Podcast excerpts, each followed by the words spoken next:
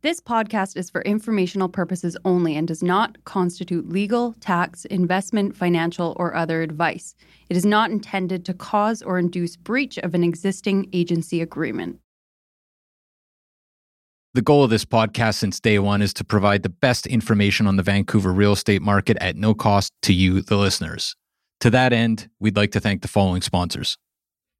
This podcast is sponsored by Marcon, a local family owned and managed real estate development and construction company that's been around for nearly four decades.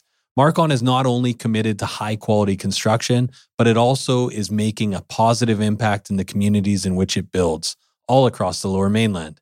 We want to highlight two incredible Marcon projects.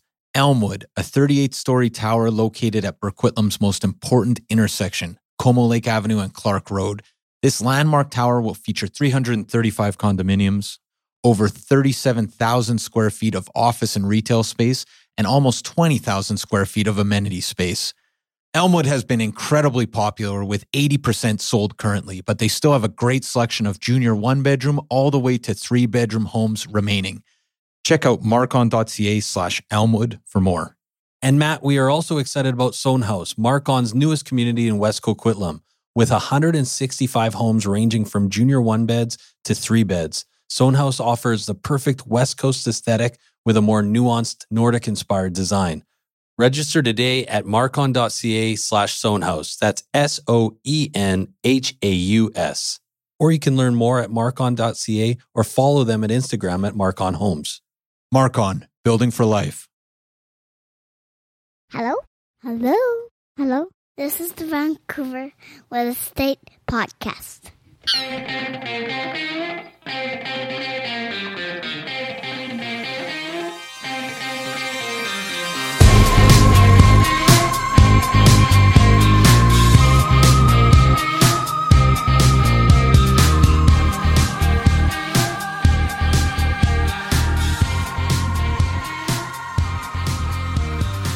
And welcome back to Vancouver Real Estate Podcast. I'm your host, Adam Scalina. And I'm your host, Matt Scalina. And Matt, today we've got a fantastic episode. We have Robert Hogue on the program. He is the senior economist at RBC, and he is talking about a report on the housing market they just released. It's called Canada's Housing Market Headed for Another Record Year in 2021. That's right. And we're not clear if that's a statement or a question. Well, if it was a question, Matt, I would have said in 2021. That's It's- right. It's all Okay. I, I you can hear my questions. Right. Well, then we're going to unpack the the lead is there. Yeah. But we're unpacking that with Robert today. It's all about projections, projections, projections. Really bright guy. Really great to talk to. Uh, Robert, senior economist from RBC. So stay tuned for that. Stay tuned. Uh, we we will stay tuned for that because honestly, this is a great conversation. He's a super bright guy. He's been at RBC for a long time, and man, the things that we cover today about interest rates, where the market goes from here, everyone's got it. Like th- there's a fatigue out there that I'm feeling. Like everything's super hot. But I, I was having this conversation with uh, with a colleague of ours where he was saying like everybody like the stress it, you could it's like palpable out there. It's like even during the showings the buyers are stressed right? It's like am i doing is this all for none? You know Yeah. the- the- you gotta you gotta go see the property you gotta read the documents you gotta get a pre-inspection you gotta get your financing sorted all for like a chance sometimes of like one of 20 offers to be the one that gets the property. And then you get the property and there's gotta be this moment where you're going That's the worst part. yeah, we got Congrats. it. Yeah, yeah. That, that's intonation. Congrats. Uh, yeah, there it is. Um, anyways, it is a bizarre market out there, and it's right across the board. And we we talk a little bit about that with Robert today. So um, I'm really excited to hear this interview. That's right. But before we get to our talk uh, with Robert Adam, there's a few things. First off, we have our listings incentive. This Yes. is the spring 2021 listings incentive. Yeah, we appreciate everybody reaching out. Um, we do have a very exciting incentive. The code word, if you're a listener to this podcast, is PowerWalker 2021. Uh, you can just text it to us or you can send us an email and we'll unpack the listing incentive for you. But we are basically looking to help you bring your property to market, get you top dollar in the shortest amount of time.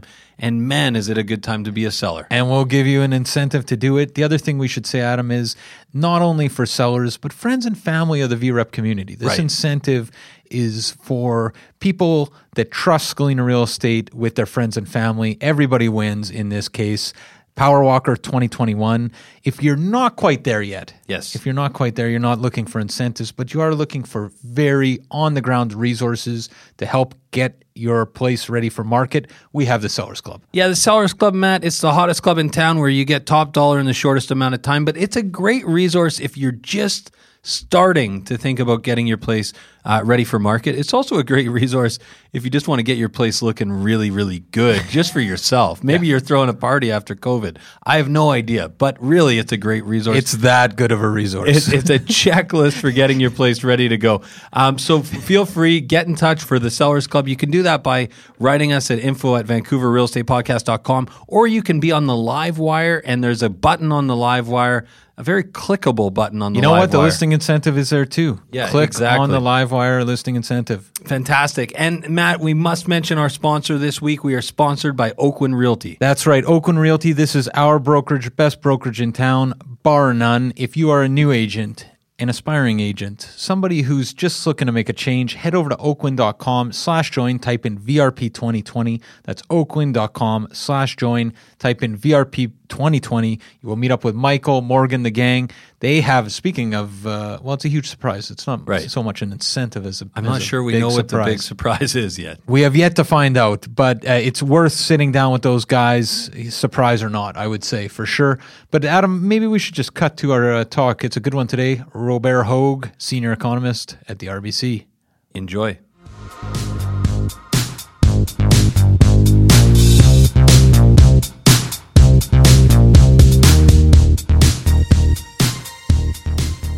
Okay, so we're here with Robert Hogue, senior economist at RBC. How you doing, Robert? Very good, very good. How about you? Doing well. Thanks so much, Robert, for taking the time uh, with us today. It's always a pleasure. Can you maybe start, Robert, by telling our listeners a little bit about yourself?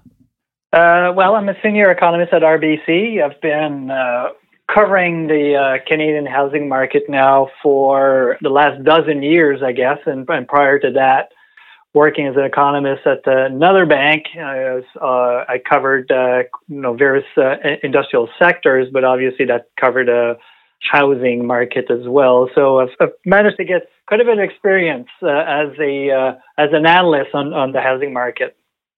And you know, we asked you on today because you published uh, recently a report about the Canadian housing market, and we'll get there. But I was I was curious, maybe as a as a more general question to start, how's in your mind, how's the Canadian economy doing?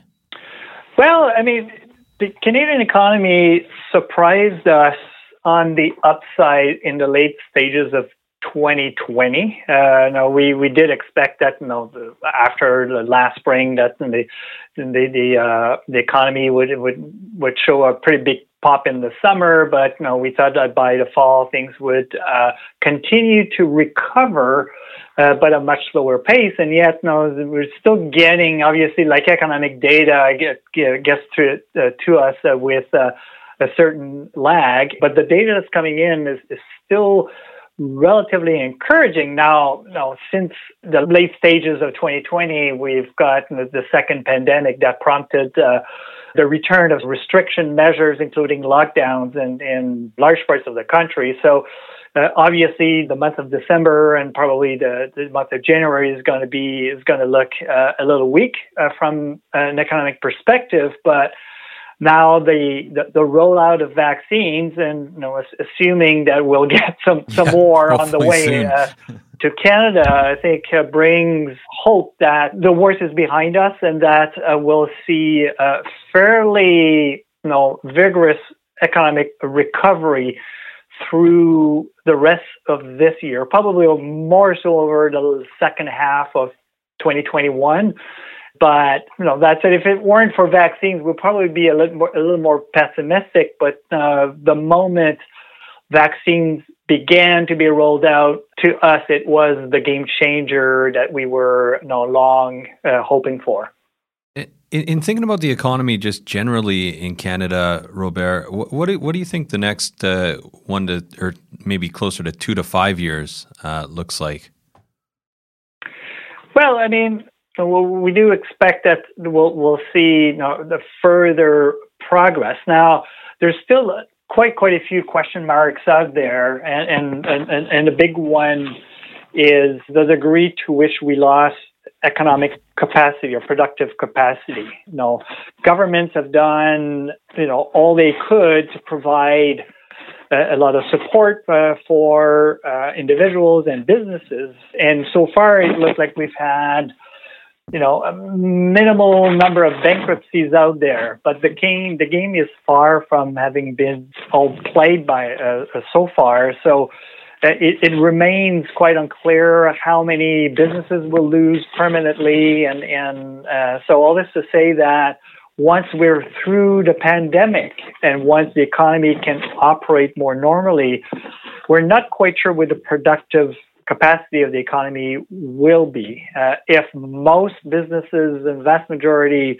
get through to it, and and you know, acknowledging that most of the difficulties these days are are really concentrated in a certain a number of of, of industries, not hospitality and airline uh, transportation, restaurants, and and all of those. But nonetheless, uh, if we lose a certain large percentage of, of businesses, this could uh, slow down the performance uh, down the road.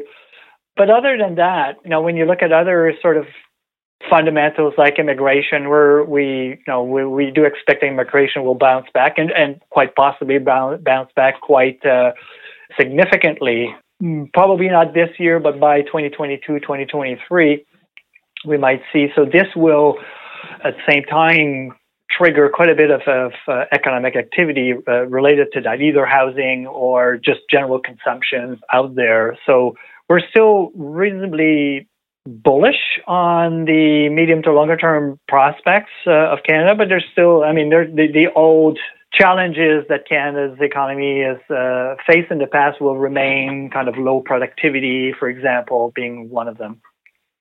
Fantastic. So maybe moving on to to housing more specifically. In January, so I guess last month, you published a a report entitled Canada's housing market headed for another record year in 2021. I think the housing market, at least here in, in Vancouver and BC more generally, surprised everyone last year.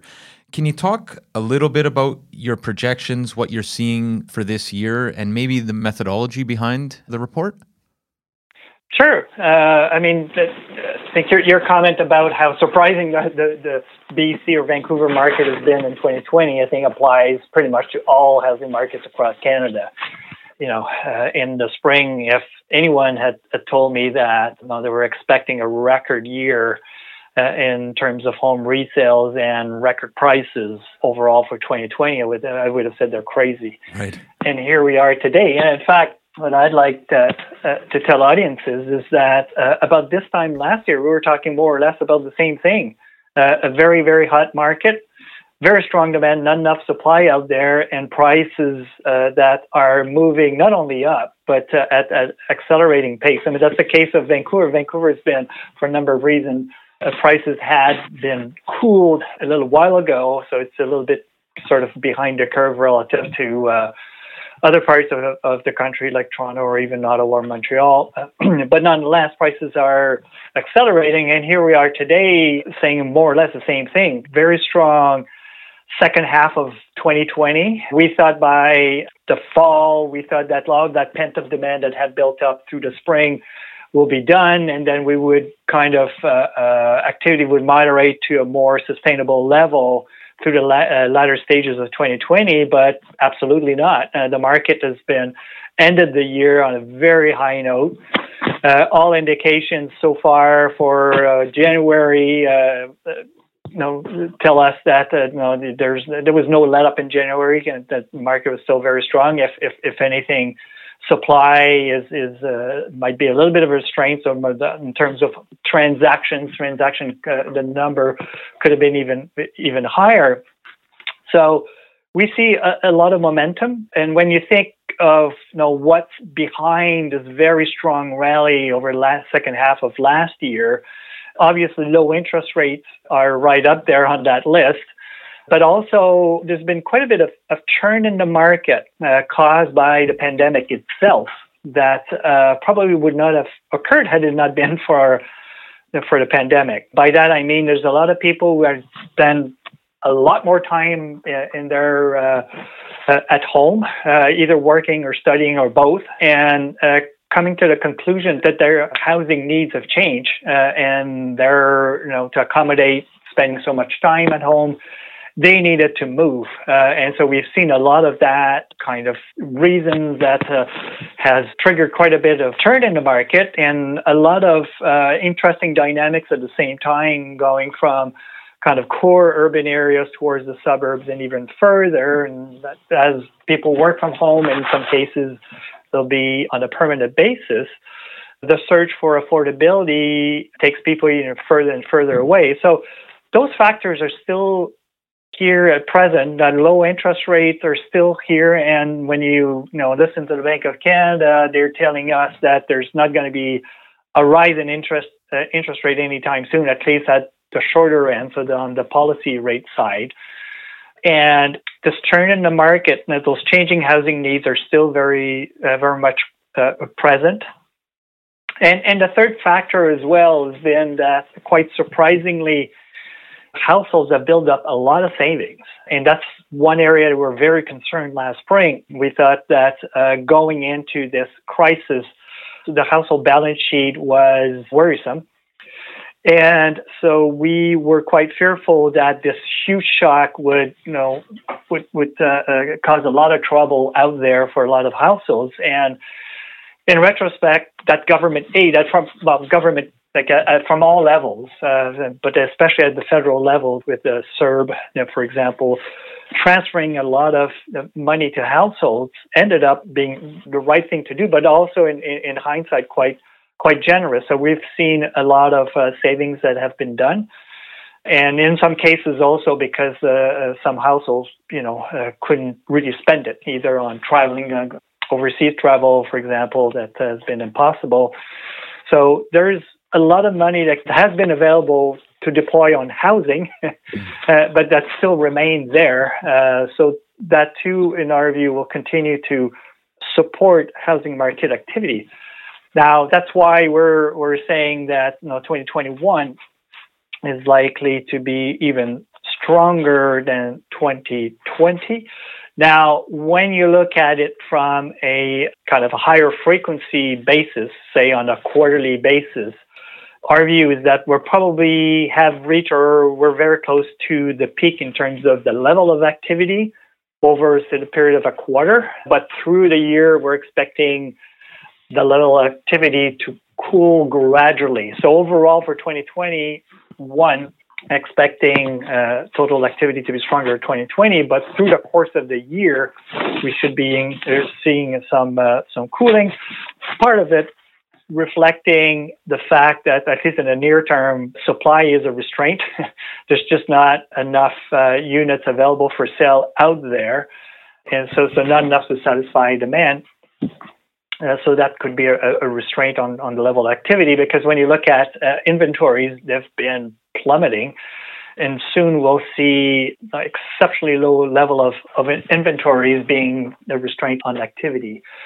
And, and also I've mentioned interest rates, you know, at, at least at the short end, not rising, but the longer end, by, by that I mean the kind of longer term uh, interest rates that are set by bond markets, we, we do expect a, a, little bit of a creep in them probably through the second half of this year. Nothing super substantial, but just the fact that we're expecting, for example, five year rates uh, rising a little bit from incredibly low levels that they are today uh, means that at the margin, this will have a little bit of a cooling effect on demand. So, on top of that, uh, you have also affordability issues that have not been a big obstacle for the market rally since last summer. Right. However, we do expect that to become much more of a, an obstacle into the latter stages of this year. So all this to say, still pretty bullish on the housing market, but we do expect some kind of in-year cooling through the year.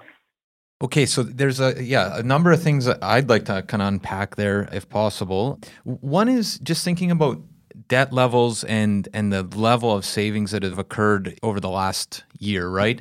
We've heard a lot about that over the course of, you know, we've been doing this podcast for 5 years now or so.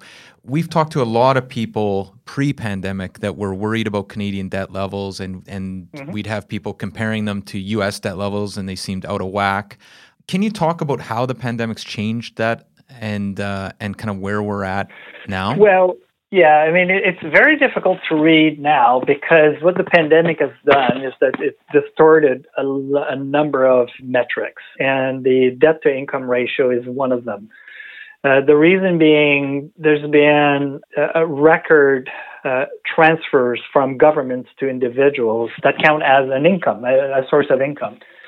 And so what we've seen is that I've mentioned that savings have gone up, but also household income has surged through the pandemic, which is may appear quite odd uh, because you know unemployment has, has surged. So uh, and so when you look at the numbers, really uh, employment income has declined, but it's been more than compensated from transfers from government to households. So all this to say that those household balance sheet metrics have been distorted. So they look, in fact, better right now, and they've looked better since the, uh, the, the middle of last year. But that being said, it, it's probably it's not the right. I mean, ultimately, things are going to uh, deteriorate, and household income uh, is not sustainable at recent levels. Eventually, governments uh, will start to rein in uh, transfers to to household, and then at that point, we're likely to see those uh, household balance sheet metrics look a little worse than they are today. The question is, where are they going to land? And, if, and at this point, it's very hard to tell. My best guess would be that we're probably going to return to a pre-pandemic kind of ballpark. You know, more specifically on debt to income, for example, but which is, by the way, not not my favorite metric. I don't think that's that's uh, the, the right thing to look at, but more uh, the, the better one is to look at the debt service cost uh, as a share of income. But ultimately, uh, you know, keeping in mind that interest rates are going to remain low uh, quite for a long time, even though we were expecting longer term rates to creep a little bit higher. You know, the big picture will be very low interest rates. So debt service costs, for example, is unlikely to surge. So it's it's still it, the picture looks good now, but it, it really not true reflection of the under, underlying conditions. It sounds like Robert, we shouldn't be celebrating the, the, lower debt levels then at this point.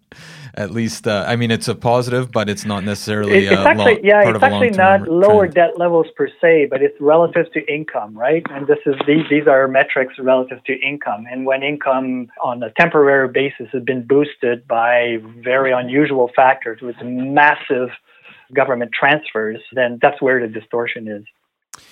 Robert, in, in thinking about the uh, government stimulus and um, all these massive government transfers, how does the Canadian government uh, recover from this uh, all this debt? Well, in, in the best best of all, all worlds is, is through economic growth. If the government plays it right, when you know, the recovery is going to kick into higher gear, you know, we're all going to see you know stronger productivity, uh, stronger production, a stronger economy, stronger economic growth is the best way to to manage the huge uh, debt load that we've uh, well governments have accumulated on our behalf. but uh, it, you know, there's obviously quite a bit of, of uncertainty. Again, the fact that the government can count on exceptionally low interest rate, therefore exceptionally low uh, uh, funding costs, helps things. You know, we would be a lot more worried if we thought that the interest rates are would would, would surge or would rise quite materially in in the, in the near future. But you know, low interest rates will help contain the rise in uh, debt service costs, which will help in turn manage the government manage uh, and this this high debt load uh, in in the future. I guess we all have our fingers crossed for you know a strong economy moving forward here. What regions, uh, in terms of housing in Canada, will outperform the the larger Canadian housing market in the next year or two? Again, there's maybe a, a, little bit of a nuance and and, and the the answer there because in some cases outperforming you have to take into account where it's been. I'm thinking for example in alberta that because the the the, the, the shock actually that was the second shock in the space of five years. Right. That province has suffered is is uh is climbing out of a very deep hole in other words. Uh, so the 2021, for example, might look you know, very strong growth, but in fact, no, it's just not, you know, catching up. It's trying to catch up with other provinces, but but ultimately, uh, you know, where population growth has been strongest and, and will likely to be stronger in in the future, and BC being one but Ontario as well. Uh, those are uh, markets where we think offer quite a bit of a, uh, a potential for growth in terms of uh, activity. Now, in terms of, of, of, prices, for example, this is really you have to take into account the, the, on the supply side, and, and I'm thinking specifically like in Montreal and, and Quebec more broadly, but but especially Montreal and Ottawa are markets where even pre-pandemic, prices were rising quite rapidly, and they haven't really missed a beat through the pandemic.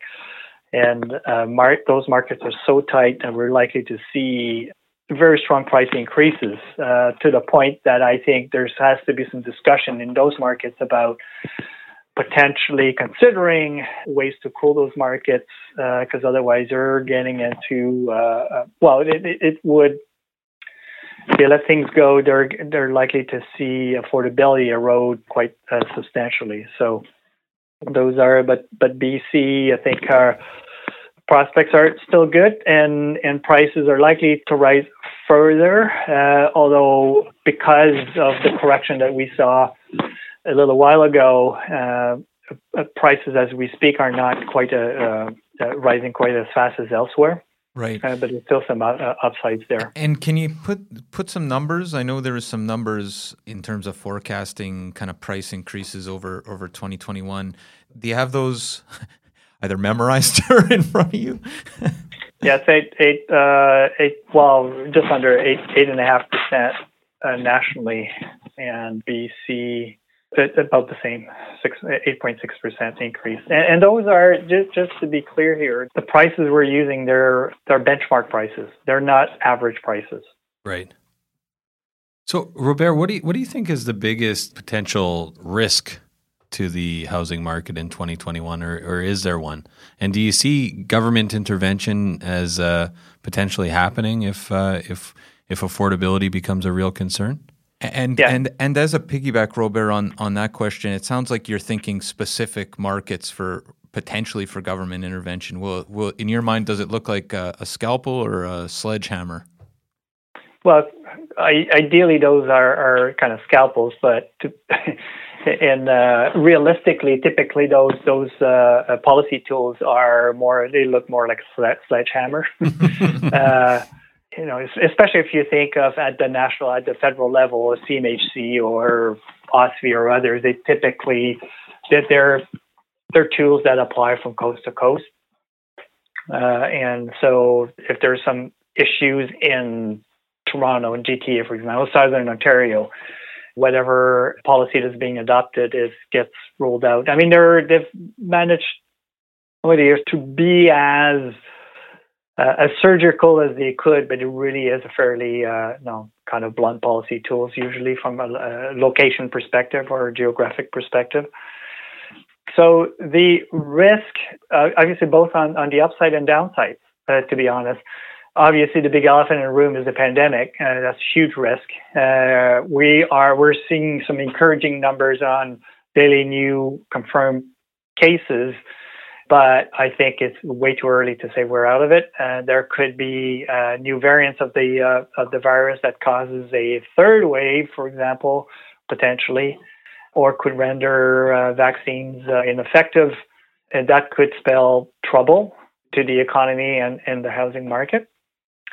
And on the upside, you know, we could have, if those vaccines are great and we tackle this this uh, second wave very effectively in short order, we can have a potential period of euphoria where governments like the Bank of Canada would be reluctant to start tightening its interest rate policy. Uh, so we'll probably uh, err on the safe side and, you know, let the economy run a little hot before it starts uh, to tighten and which could create a window of household business confidence booming at some point.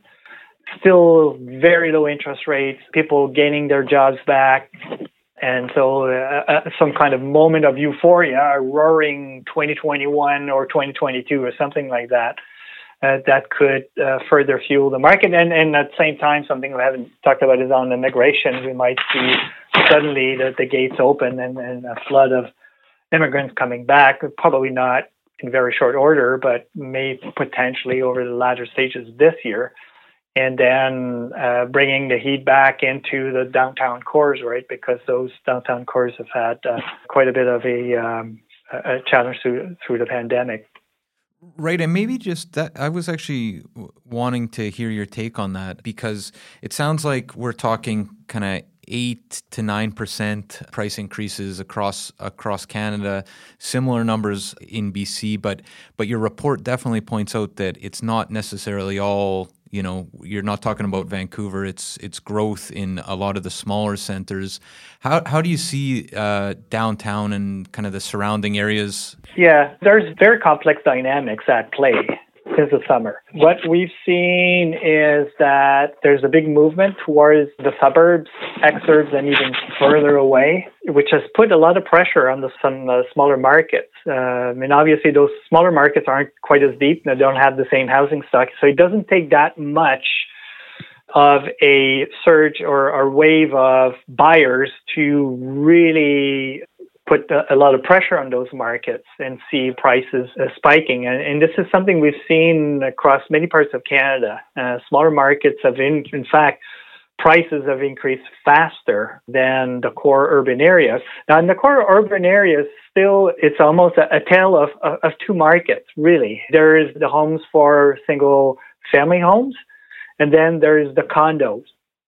Condo market is, is cool in, in large part because the rental market uh, has been uh, probably the most affected. Now, you, when you think of housing, probably the most affected by, by the pandemic, and that's a combination of uh, the huge drop in immigration and also of uh, students staying at home. And there's also the, the, the, drop in tourism. That's basically the short term rental businesses completely stop or almost stop, especially in, in the downtown core.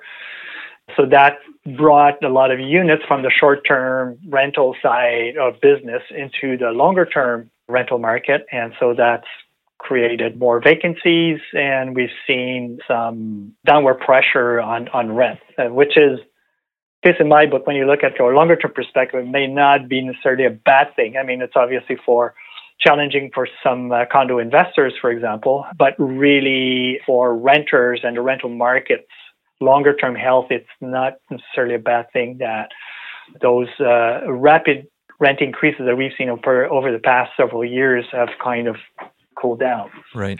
So, so it's a very complex set of dynamics, but when you think of 2021 and beyond, some of those are likely to stick around for a while. And I'm thinking more specifically about working from home that is probably going to become a permanent reality for a certain proportion of those who are currently temporarily working from home.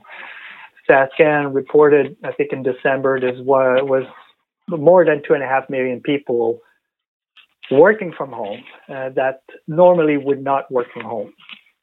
Uh, so even if uh, you get, you know, 10, 20, 25% of them uh, working from home permanently, that's still a large number of people. Right. So it'd be interesting to see how that plays out in terms of the demand for different types of product. Uh, yeah, and, and, interestingly, over the last couple months, we've seen sort of a return in terms of condo sales or condo in, in the resale in the existing home market. Condo sales have picked up after having kind of slumped through uh, the recovery since uh, through the summer. So it's just kind of late stages. And that's probably the reflection of one, basically no inventories on the single detached home. Uh, that's all you can buy these days is, uh, and, and, you know, condo inventories had, had surged. So there's a lot more available for sale out there. And two, quite likely that the news of vaccines have probably uh, been uh, interpreted as a signal for some investors to uh, to think ahead and say, uh, well, maybe now is the time to get into back into the market mm-hmm. at a mm-hmm. time when, in some cases, prices have declined, uh, kind of downtown condos. Uh, so they might be opportunistic in trying to scoop some, some up at attractive price points. We're, right. we're definitely seeing that here in the downtown Vancouver market again, especially in the uh, one bedroom market. Yeah, in the lower in the lower price points downtown, it's since December it's it's really picked up. Um, so, which is very different than it felt in say September October. That's for sure. Right. Correct. Yeah.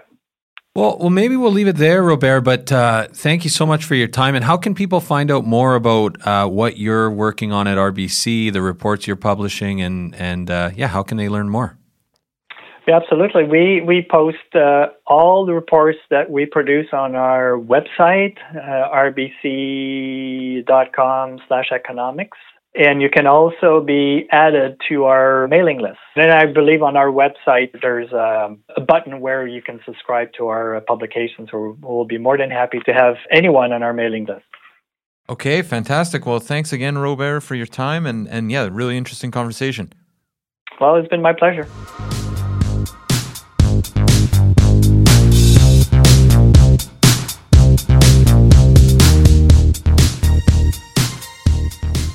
So there you have it, folks. Our discussion with Robert Hogue, senior economist at the Royal Bank of Canada. Really enjoyed how you said the full name of the bank. I'm not even sure if that's a thing. Is, is, it? Is it? It's just RBC, right? I is it like I, I wonder about TD too. The Toronto imagine, Dominion Bank. Yeah, yeah, I'm going to the Toronto Dominion later today. Yeah, nobody says it's it's all acronyms. My grandma does. It's all acronyms. I'm at the uh, automated teller machine. Is that what ATM is? Is it automated teller machine? It's a machine. It must not be machine, is it? I, I don't know. Somebody fact check that. Yeah, secret, I think you're right. Secret, I get on right. that. Um, anyways, this is uh, that was a great conversation with Robert. Yeah, you know what? What I like about this is, you know, we're not just talking to the Colin Bosas of the world, the CEO from Bosa Properties from last week. Got a lot of positive feedback on that one as well. Tons. Great conversation. But you know, Robert Hogue, economist out of Toronto at yes. the RBC, doesn't have a dog in the fight. No. But very, very interesting take on on Vancouver's market and the Canadian housing market overall. And uh, yeah, it's just great to get all these uh, varied perspectives. You know, we had a conversation this morning with Sean Gilligan uh, from QuadReal, who's going to be on a future episode as well. I love just talking like guys like Robert, guys like Sean that aren't necessarily you know in the development community per se or or selling real estate, but they're just they're obsessed with real estate. They're obsessed with kind of monitoring the markets and uh, different asset classes. And it's not, this is not a job for them. You know, it is a job for it's them. It's a passion. It is a passion. It yeah. 100% is a passion. And you hear that um, uh, in our conversation today with Robert, but you'll definitely hear that as well with our conversation with Sean. I think uh, that's going to land Gilligan. Drop that's, next week. That's going to drop next Ooh, week. That's a, a great one. conversation. I'm super excited to put that episode out. We ran so long on that episode. We might have to. Uh, take a note of it might of, be part uh, one part two yeah yeah well regardless, um, we're not very good at trimming the fat. So uh, in our own personal lives, so uh, as uh, as as our dad said, uh, you want to lose twenty pounds ugly fat, chop off your head. Uh, so what what else do we have for the rest of the day, Matt? What else do we have? We have VancouverRealEstatePodcast.com. This is our website where all things real estate live. Head over to VancouverRealEstatePodcast.com for things like the Live Wire. This is our yes. weekly newsletter we got stats before anyone else. We got stats that no one else has. We got the deal of the month. All those buttons we talk about with incentives, sellers club. This is there's no reason you're not on this list. There's, if you if you're just even into clicking buttons, it's a great list. oh, you like buttons? We got buttons. we got buttons. We got buttons. We also have private client services. Because Matt, if you are not using PCS, you are standing still while the rest of us power walk by. You get sold prices, days on market. You basically get realtor level information at your fingertips for free. It's available on our site, VancouverRealEstatePodcast.com. I just want to mention it again. Interface Express is going through a massive Ooh. facelift, and uh, that's going to be. services is looking different these days, and I like it. I know it's uh, well, yeah, and our features are increasing as well. So we've got a lot of super exciting things coming with that resource. So sign up now, and you will benefit from that in the coming weeks. And last but not least. Our incentive is still active. If you're looking at selling this year, we've been launching a lot of listings. We are actually, uh, I feel like we keep running out of listings. Stuff is selling too quick. That's Um, right. So if you're out there and you're a seller and you're thinking about selling this year, this spring, um, no better time than the present. Feel free to get in touch. And Matt, how can people do that? They can do that by, well, first off, Adam, the incentive is Power Walker 2021. Right. Don't forget that. Power Walker 2021. Call me at any time, 778-847-2854 or matt at vancouverrealestatepodcast.com. Or you can try me at 778-866-4574 or Adam at vancouverrealestatepodcast.com. We also got that secret line, info at vancouverrealestatepodcast.com. Oh, last, uh, just, yeah, shout out, final thing. We totally forgot, but we are hiring. We've had some Oh great resumes come in. If you are an agent looking to join a very busy team in the Vancouver real estate market and you have your license or you're getting your license, you're Or in the you know process, somebody. or you know somebody, uh, please refer. We'd love to hire somebody out of the VREP community and uh, have a great week, guys. Take care. 2000 Faces for Radio. Subscribe today.